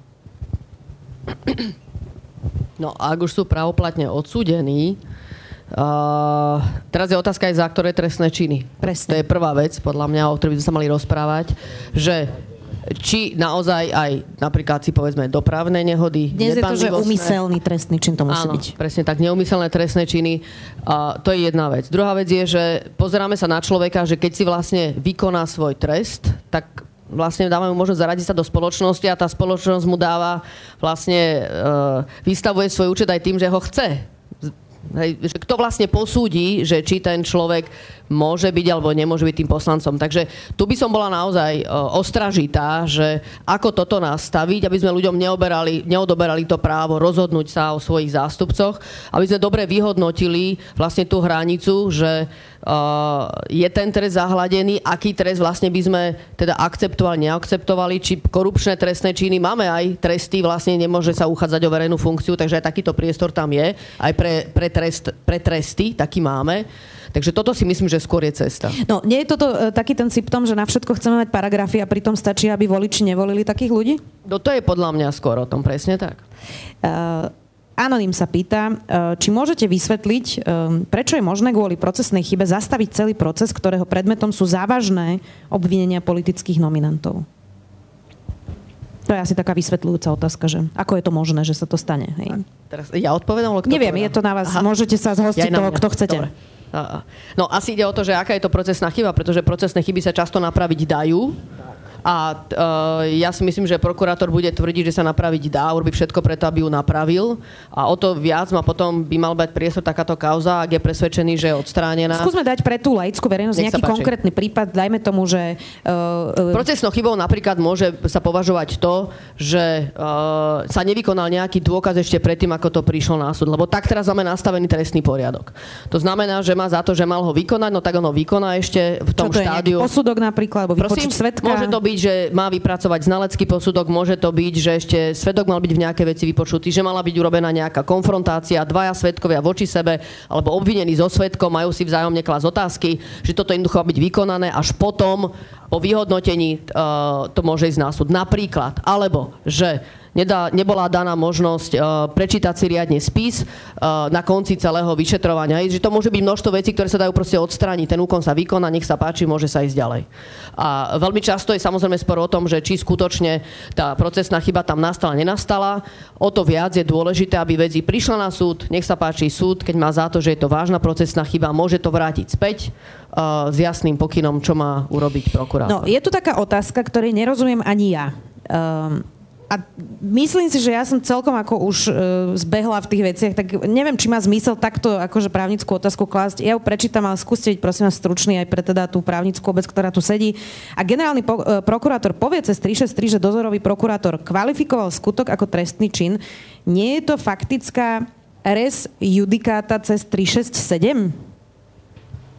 Res judikát alebo rej je prekážka veci rozhodnutej. E, pokiaľ e, viem, naozaj stručne, prokurátor generálny, ak rozhodne cez 363, že vec vráti a zruší prípadne napríklad rozhodnú, uznesenie o vznesení obvinenia, tak nie je to prekážka veci rozhodnutej. Je možné opätovne tú E, vec, e, pokiaľ dozorový prokurátor bude chcieť, opätovne môže po napravení tých chýb, ktoré sú mu vytknuté, opätovne vzniesť Eh, obvinenie. To isté sa môže udiať, lebo tu sa tak glorifikujú procesné chyby a to si všímam, že v médiách alebo verejnosť to tak vníma, že zase kvôli procesnej chybe niekto ušiel alebo zdrhol. To, to, to sa stáva, ale v zásade procesná chyba, ktorú aj napríklad súd vytkne, že napríklad nebol poskytnutý dostatočný čas obvinenému predtým, než príjme obžalobu, je to obvinený na preštudovanie spisu, tak to je napraviteľné tým, že prokurátor mu poskytne dostatočný čas. Keď sú potom chyby takého charakteru, že e, prokurátor si myslí, že ja neviem, napríklad inzerát e, typu, že dám, zaplatím e, obed, ale nie menučko, ľuďom, ktorí budú voliť toho alebo onoho prezidentského kandidáta a prokurátor si myslí, že to je trestný čin volebnej korupcie, tak ja ako sudca hovorím konkrétnej skončenej veci, môžem Predstavte hovoriť. si, takýto inzerát. Tak ja, ja, ktorého kandidáta ja, mali voliť? Uh, mena nechajme tak. Bolo to dávno, asi 7-8 rokov dozadu. To tak ja mám, ja mám právo ako sudca povedať, že zastavujem trestné stíhanie, pretože i keď to preukáže, uh, tak jednoducho nejde o trestnoprávny rozmer takéhoto konania a môžem si zafilozofovať o právnych úkonoch, myslených vážne a podobne. Čiže e, zastavenia trestných stíhaní sa dejú z rôznych dôvodov, ale v zásade ten mýtus, že teraz procesná chyba dovolila uísť tomu alebo onomu, alebo zdrhol ten alebo onen, tak to veľmi často mýtus naozaj je, pretože sa tým neanulujú výsledky predchádzajúcich konaní. Ale samozrejme došlo k situáciám, kedy sa zabudlo na niečo a sudca nemohol zobrať obvineného do väzby a on potom zdrhol, lebo tam ten vyšetrovateľ chybu urobil. Také prípady boli. Rozumiem. Ďalšia otázka. Ak je Fico spolu s kolegami zo Smeru podozrivý z týchto trestných činov, ako je možné, že má takýto človek možnosť vrátiť sa, keď hrozí, že zmarí vyšetrovanie? Vrátiť sa asi teda do funkcie, myslím. To sa pýta anonym, neviem. No, uh, tak máme tu prezumciu neviny, tak uh, kým nie je preukázaná jeho vina a nie je odsudený, tak sa na neho pozeráme ako na nevinného. Či sa nám to páči alebo e, nepáči. Kým bol vo väzbe, to je trošku iné. Ako odtiaľ sa ťažko vykonáva poslanecký mandát. Ale tam sa nedopracovali. Ja teraz tým nič nechcem povedať viac, ale iba popisujem uh, situáciu, možnosti. A, uh, takže áno, kým nie je preukázaná vina, tak to tak je, takže o to skôr treba dostať veci na súd, aby sa teda aj takýto poslanec uh, mohol očistiť pred voľbami a mohli s čistým štítom do volieb. Som si spomínala ten výrok Vladimír Mečera, že aj na Ježiša kričali, že je vinný a potom ho prosili o odpustenie, ale to Um, iba mi to napadlo, ako ste rozprávali. Uh, Anonym sa pýta, malo by byť možné zrušiť uznesko o začatí trestného stíhania, keď začalo, ježiš, toto je zase taká právnická otázka, vidíte, Eh, keď začalo neodkladným úkonom a teda uznesenie malo deklaratórny účinok, počujete, musíte sa vy právnici naučiť rozprávať normálne. Hej, navrhujem, týmto začníme, prosím vás. Týmto začníme. Um, dobre, ešte raz. Malo by byť možné zrušiť uznesenie o začatí trestného stíhania, keď začalo neodkladným úkonom a teda uznesenie malo deklaratórny účinok a trestné stíhanie začalo ex lege. Absolútne netuším. Nech sa páči. Uh, ja, ja asi tuším, o čo ide. Asi tuším, o čo ide. Tak Nie, skúste nám to toto, vysvetliť, aby jasné. sme tomu rozumeli. Áno, nedáva zmysel rušiť takéto určite uznesenie, lebo to, na to sa asi pýta, že či aj na toto má byť priestor u toho generálneho prokurátora, že to celé nedáva zmysel, nedáva to zmysel samozrejme. To je to, čo zrušil takže, 363 začatie vôbec áno, vyšetrovania. Takže áno, okay. ja si myslím, že... Dobre, tak dalo sa to napísať ľudskejšie, poradím vám po skončení, keď budete chcieť, ako komunikovať. Ja, ja, ja si myslím, že už tej otázky je zrejme, že to nedáva zmysel. Takže myslím, ako nedáva zmysel, aby v takomto prípade niekto Dobre. to zastavil. Dobre. Broňa sa pýta. Sa tu na tom zhodneme. Inak vo väčšine veci ste sa, myslím, e, zhodli. Broňa sa pýta, myslíte si, že aj v dnešnej dobe je možné, aby sa zopakoval podobný incident, ktorý sa stal pred 5 rokmi Janovi Kuciakovi a jeho snúbenici? Posunuli sme sa niekam? Ja si myslím, že nie. Ja si myslím, že to bola taká udalosť, ktorá zanechala tak hlboké e, stopy a že sa teda e, tá, tá celá spoločnosť sa spojila, že to malo ďaleko siahle uh, spoločenské posuny, politické posuny. Ja som presvedčená o tom a som, v tomto chcem byť optimistka. Sme uh, 5 miliónový štát, to je neuveriteľné, že sa nájde osoba, ktorá uh, tak, takúto vraždu vôbec objedná, takúto ohavnú uh, a to viac menej kvôli výkonu nejakého povolania investigatívneho novinára. Vo svete tieto prípady poznáme. Ja som presvedčená o tom, že udalosti späť 5 rokov sú dostatočným mementom more, aby nikoho uh, v tejto krajine nenapadlo, aby uh, takýto skutok napodobňoval. Teraz sa zahrám na nie nudného právnika, ale sociológa. Budem fušovať e, do remesla psychológom a sociológom. Ja, mm, a nepatrí to do portfólia e, mojich povinností, e, Facebooku venujem tak 5 v rámci duše, zachovania duševného zdravia, nie viac ako 10 minút denne, ale, ale pozriem si svoju bublinu. A keď vidím e, videá, na ktorých na mierovej demonstrácii, na demonstrácii za mier, človeka, ktorý má okolo krku ukrajinskú vlajku, opľúvajú, nadávajú mu a vyháňajú ho von. Keď vidím uh, ľudí, ktorí uh, toto sa nedostane na náš súd, teda môžem si dovoliť hodnotiaci súd, nedostane sa na náš súd, môžem si dovoliť hodnotiaci súd, dobrá slovná hračka. Keď vidím e, proste, čo sa okolo seba, okolo nás deje, že ľudí za inú sexuálnu orientáciu sú schopní nielen opľúvať, ale aj vraždiť, tak e, e, dovolím si nebyť veľkým optimistom, pokiaľ ide o budúcnosť. Môžete. Ja si myslím, že asi silnú odpoveď k tomu nám dajú najbližšie voľby. Že, kde vlastne naša spoločnosť je, A ja by som chcela samozrejme tomu uveriť, že, že sa to nemôže stať, ale to, to obrovské napätie v spoločnosti, ktoré tu je, to, čo by som povedala, že hovorí, že by sa to nemalo stať, je, že takáto vážna kauza sa v pomerne krátkom čase dostala až pred súd a súd rozhodol o vine. A teraz akože je to otázkou času, kedy bude vynesené rozhodnutie. A to určite odstrašujúce, že takáto vec proste takto skončila. To je, to je odstrašujúce.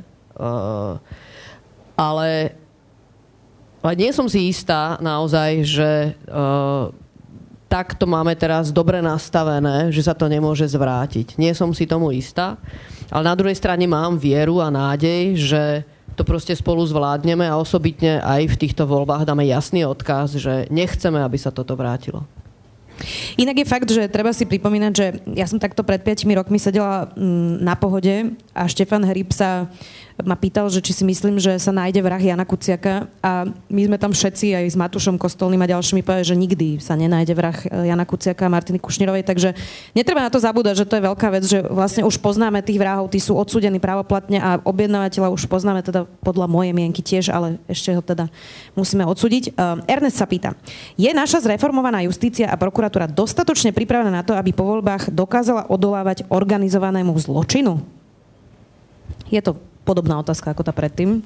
Krátko, po voľbách, e, bez ohľadu na to, aký bude výsledok, po voľbách i pred voľbami, i počas volieb e, justícia a policajné orgány musia byť odolné voči akýmkoľvek, e, akýmkoľvek tlakom. Ak sa vám to teraz javí ako klišoidné pripomenutie si nejakého pravidla, ktoré síce si pán doktor Hrubala povie, ale prax je úplne iná, tak e, e, do istej miery to bude odvisieť a závisieť od tých ľudí a od statočnosti tých ľudí, ktorí unesú akýkoľvek tlak, ale v popise, v portfóliu našich povinností, v popise našej práce je e, minimálne nepriamo a implicitne povedané, že my musíme byť schopní tomuto odolať. A ja môžem len za seba povedať aj za svojich kolegov, že čokoľvek sa stane, tak e, charakter sudcu Jana Hrubalu ani charakter človeka Jana Hrubalu to nezmení.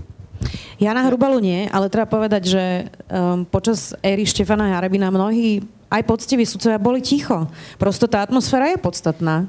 Mnohí boli ticho a mnohí ticho neboli. A tí, ktorí neboli ticho, si niesli za to následky a veľmi statočne im odolávali. V končnom dôsledku história dala zapravdu práve týmto, týmto ľuďom a pevne verím, že tento étos, ktorý títo ľudia, ktorí dokázali odolávať nejakým spôsobom v tej justícii, bude prežívať.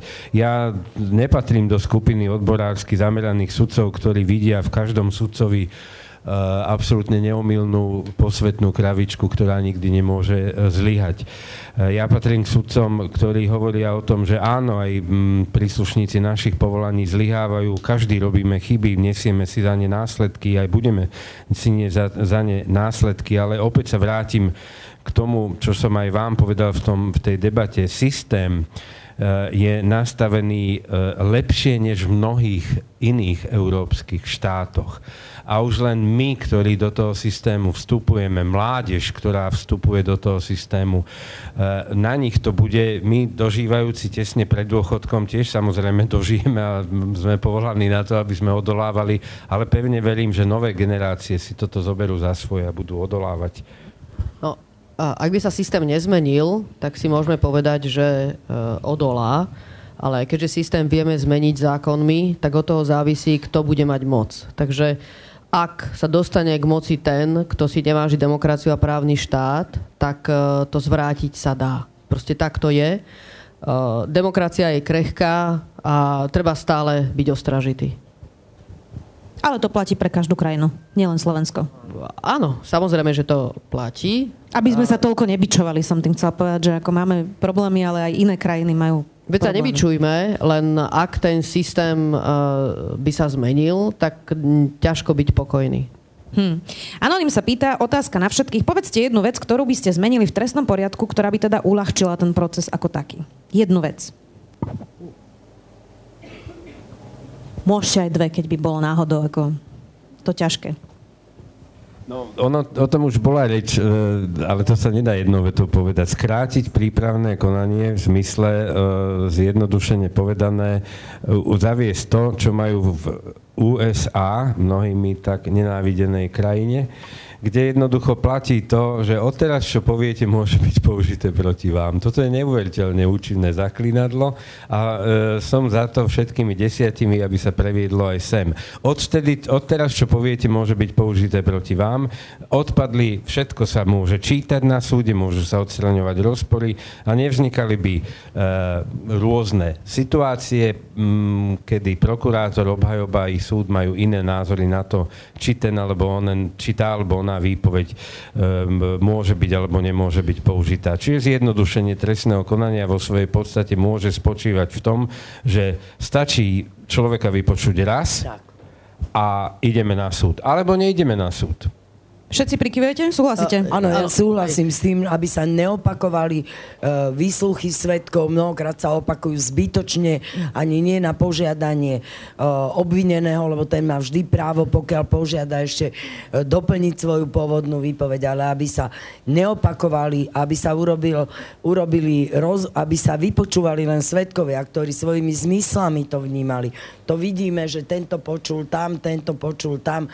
Toto je potom do nekonečna zbytočná a tie, tie obsah výsluchu týchto svetkov nie je výpovedný z hľadiska uh, rozhodovania o vine. Zjednodušiť to. Hmm. Samozrejme, k tomu sa budú, by mali vyjadriť uh, jednak odborníci z oblasti trestného práva z praxe, jednak uh, akademici uh, z fakulty a podobne, ktorí majú s tým skúsenosti. A treba to podľa môjho názoru uh, zjednodušiť dve veci. Jedna je samozrejme, ak už došlo k vypočutiu, stačí proste naozaj to postaviť na pravidle. Jedno vypočutie stačilo. To je jedno. Druhé, myslím si, že je naozaj prílišný priestor pre obhajcov, aby na konci celého vyšetrovania to celé zvrátili a povedali, že ešte toto všetko treba na novo vykonať. Advokát má byť ostražitý, obhajca, keď potrebuje, aby sa niečo vykonalo, má to urobiť hneď a nezneužívať ten priestor na konci vyšetrovacieho procesu a naťahovať ho. Takže by som povedal, to sú uh, dve veci, ktoré tam treba jasne uh, zaviesť a potom môžeme mať dnes niekoľkoročného uh, vyšetrovania, môže mať krátkomesačné, pár mesačné vyšetrovanie a vec sa vie dostať na súd. Dobre, rýchla otázka ešte od um, Martina, ktorá sa mi páči a je tematická, že či si pamätáte na ten moment, keď ste sa dozvedeli o vražde Jana Kuciaka a Martiny Kušnerovej prvýkrát?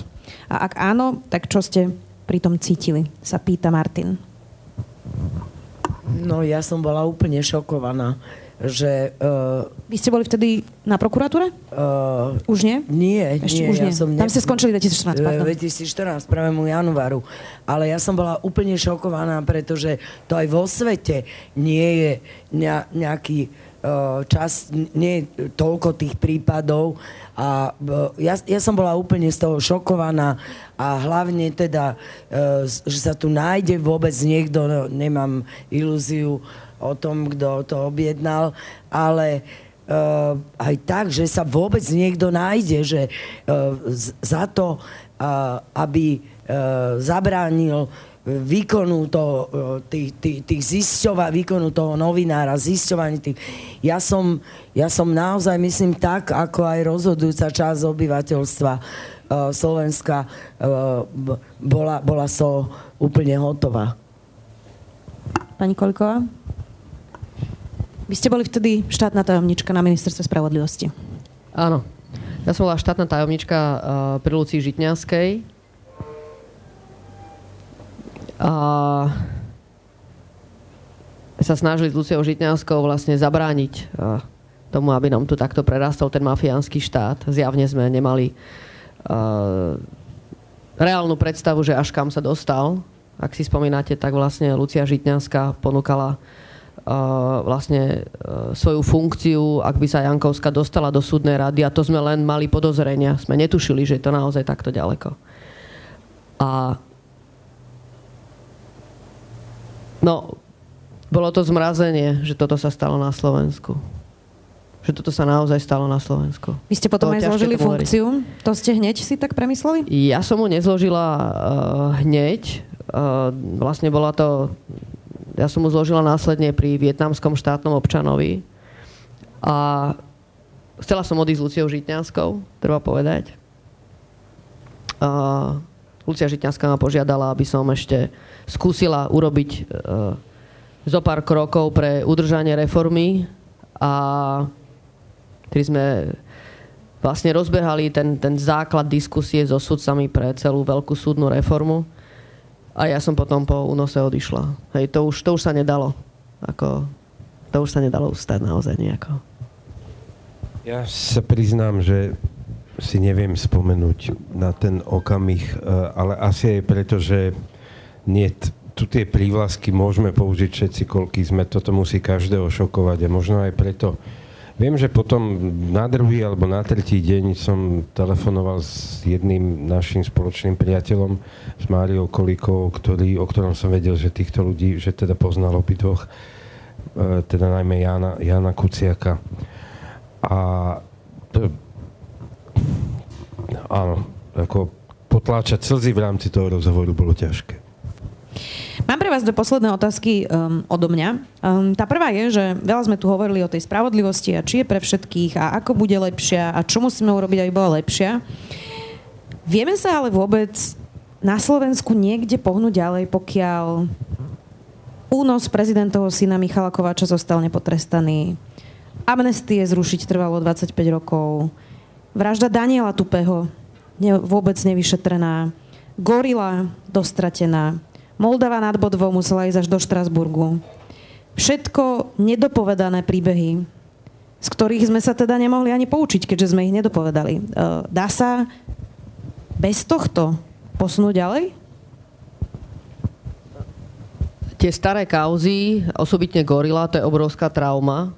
A ja sa obávam, že asi tejto traumy sa nám nepodarí zbaviť. Že to už je jednoducho tak stará vec, keď by sa nám to podarilo, ale obávam sa, že pri takých starých kauzach je to veľmi ťažké. Únos Michala Kováča mladšieho, to si myslím, že je iný prípad.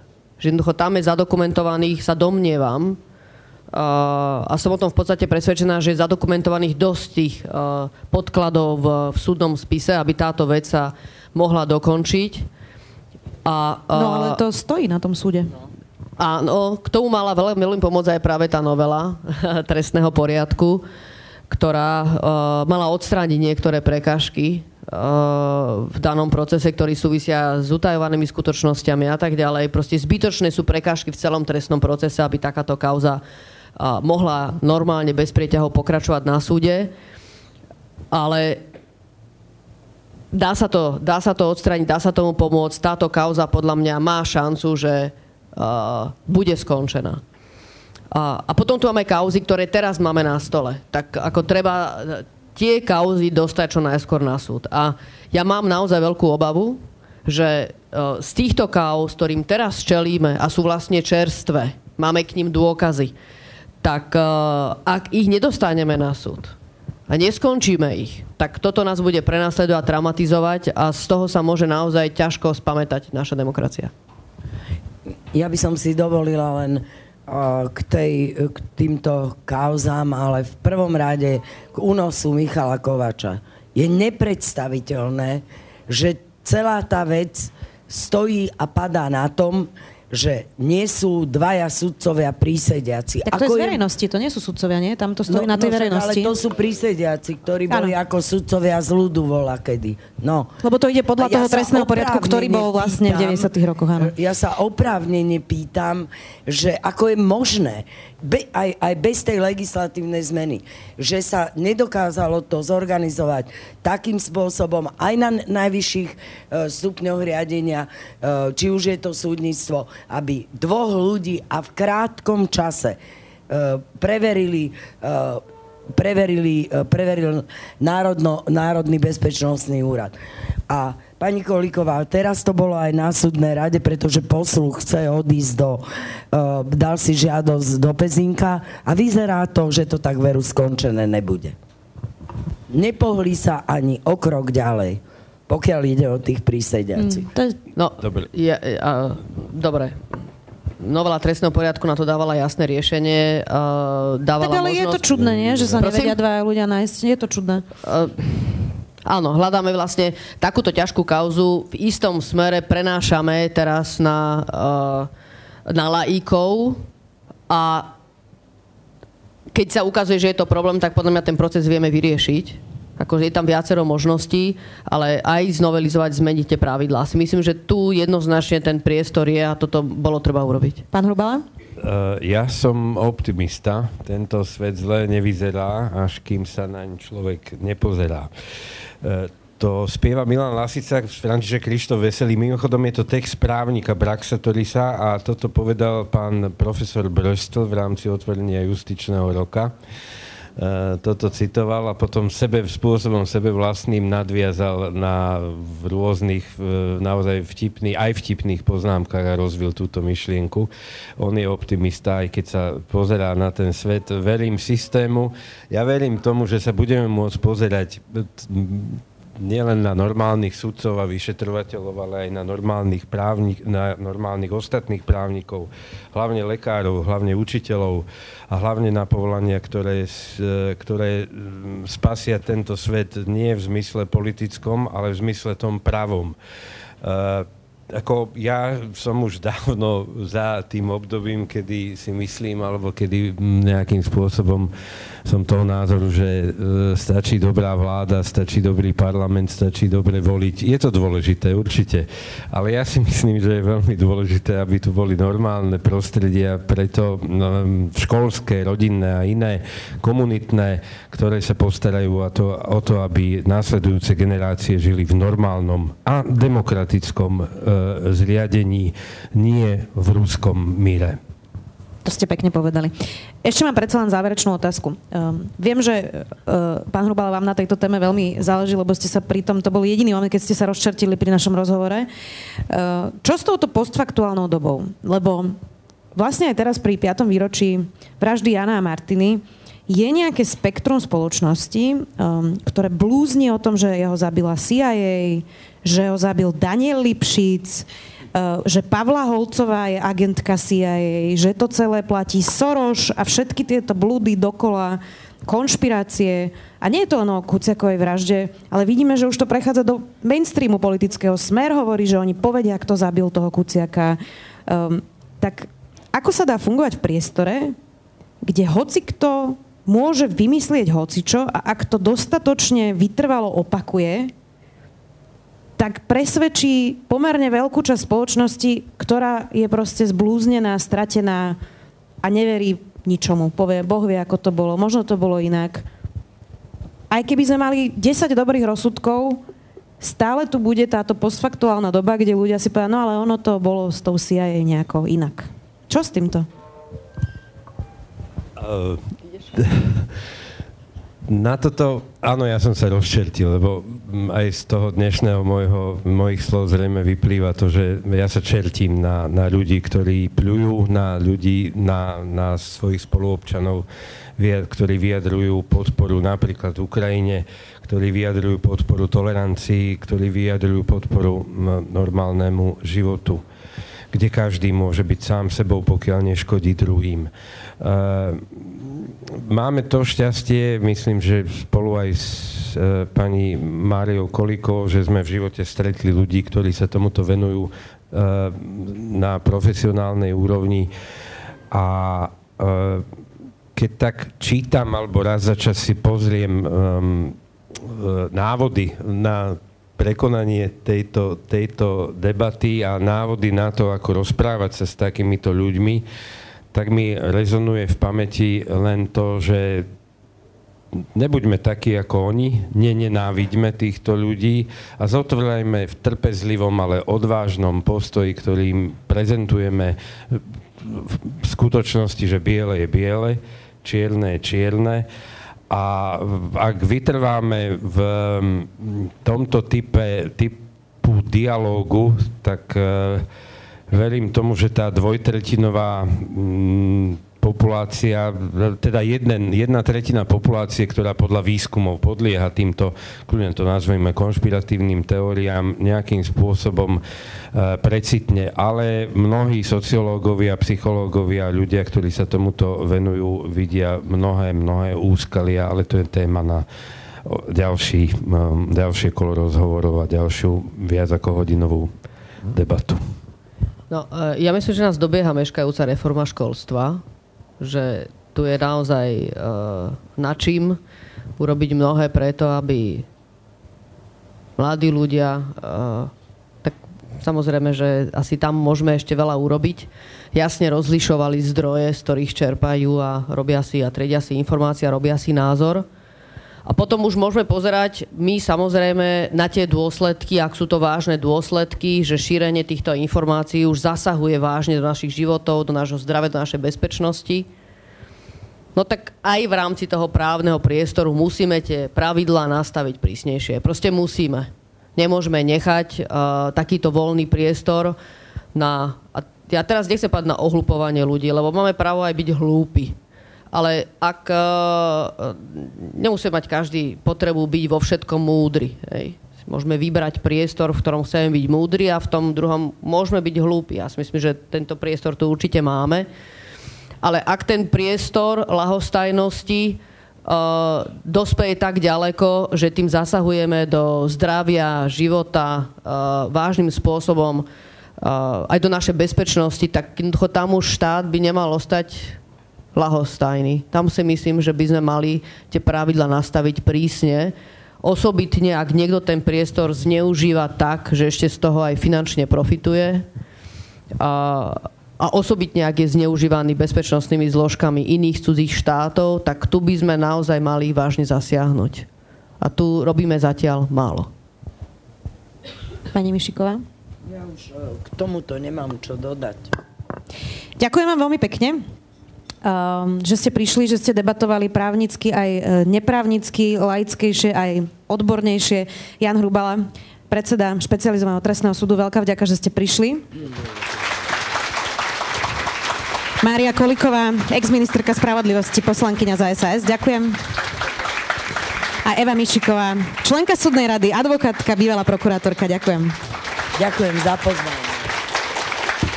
Ďakujeme veľmi pekne všetkým, ktorí ste prišli. Sme radi, že vás tu bolo tak veľa. Sme radi, že sa zaujímate o veci verejné a že si spomínate aj na Jana Kuciaka a Martinu Kušnírovú. Pekný večer a dovidenia.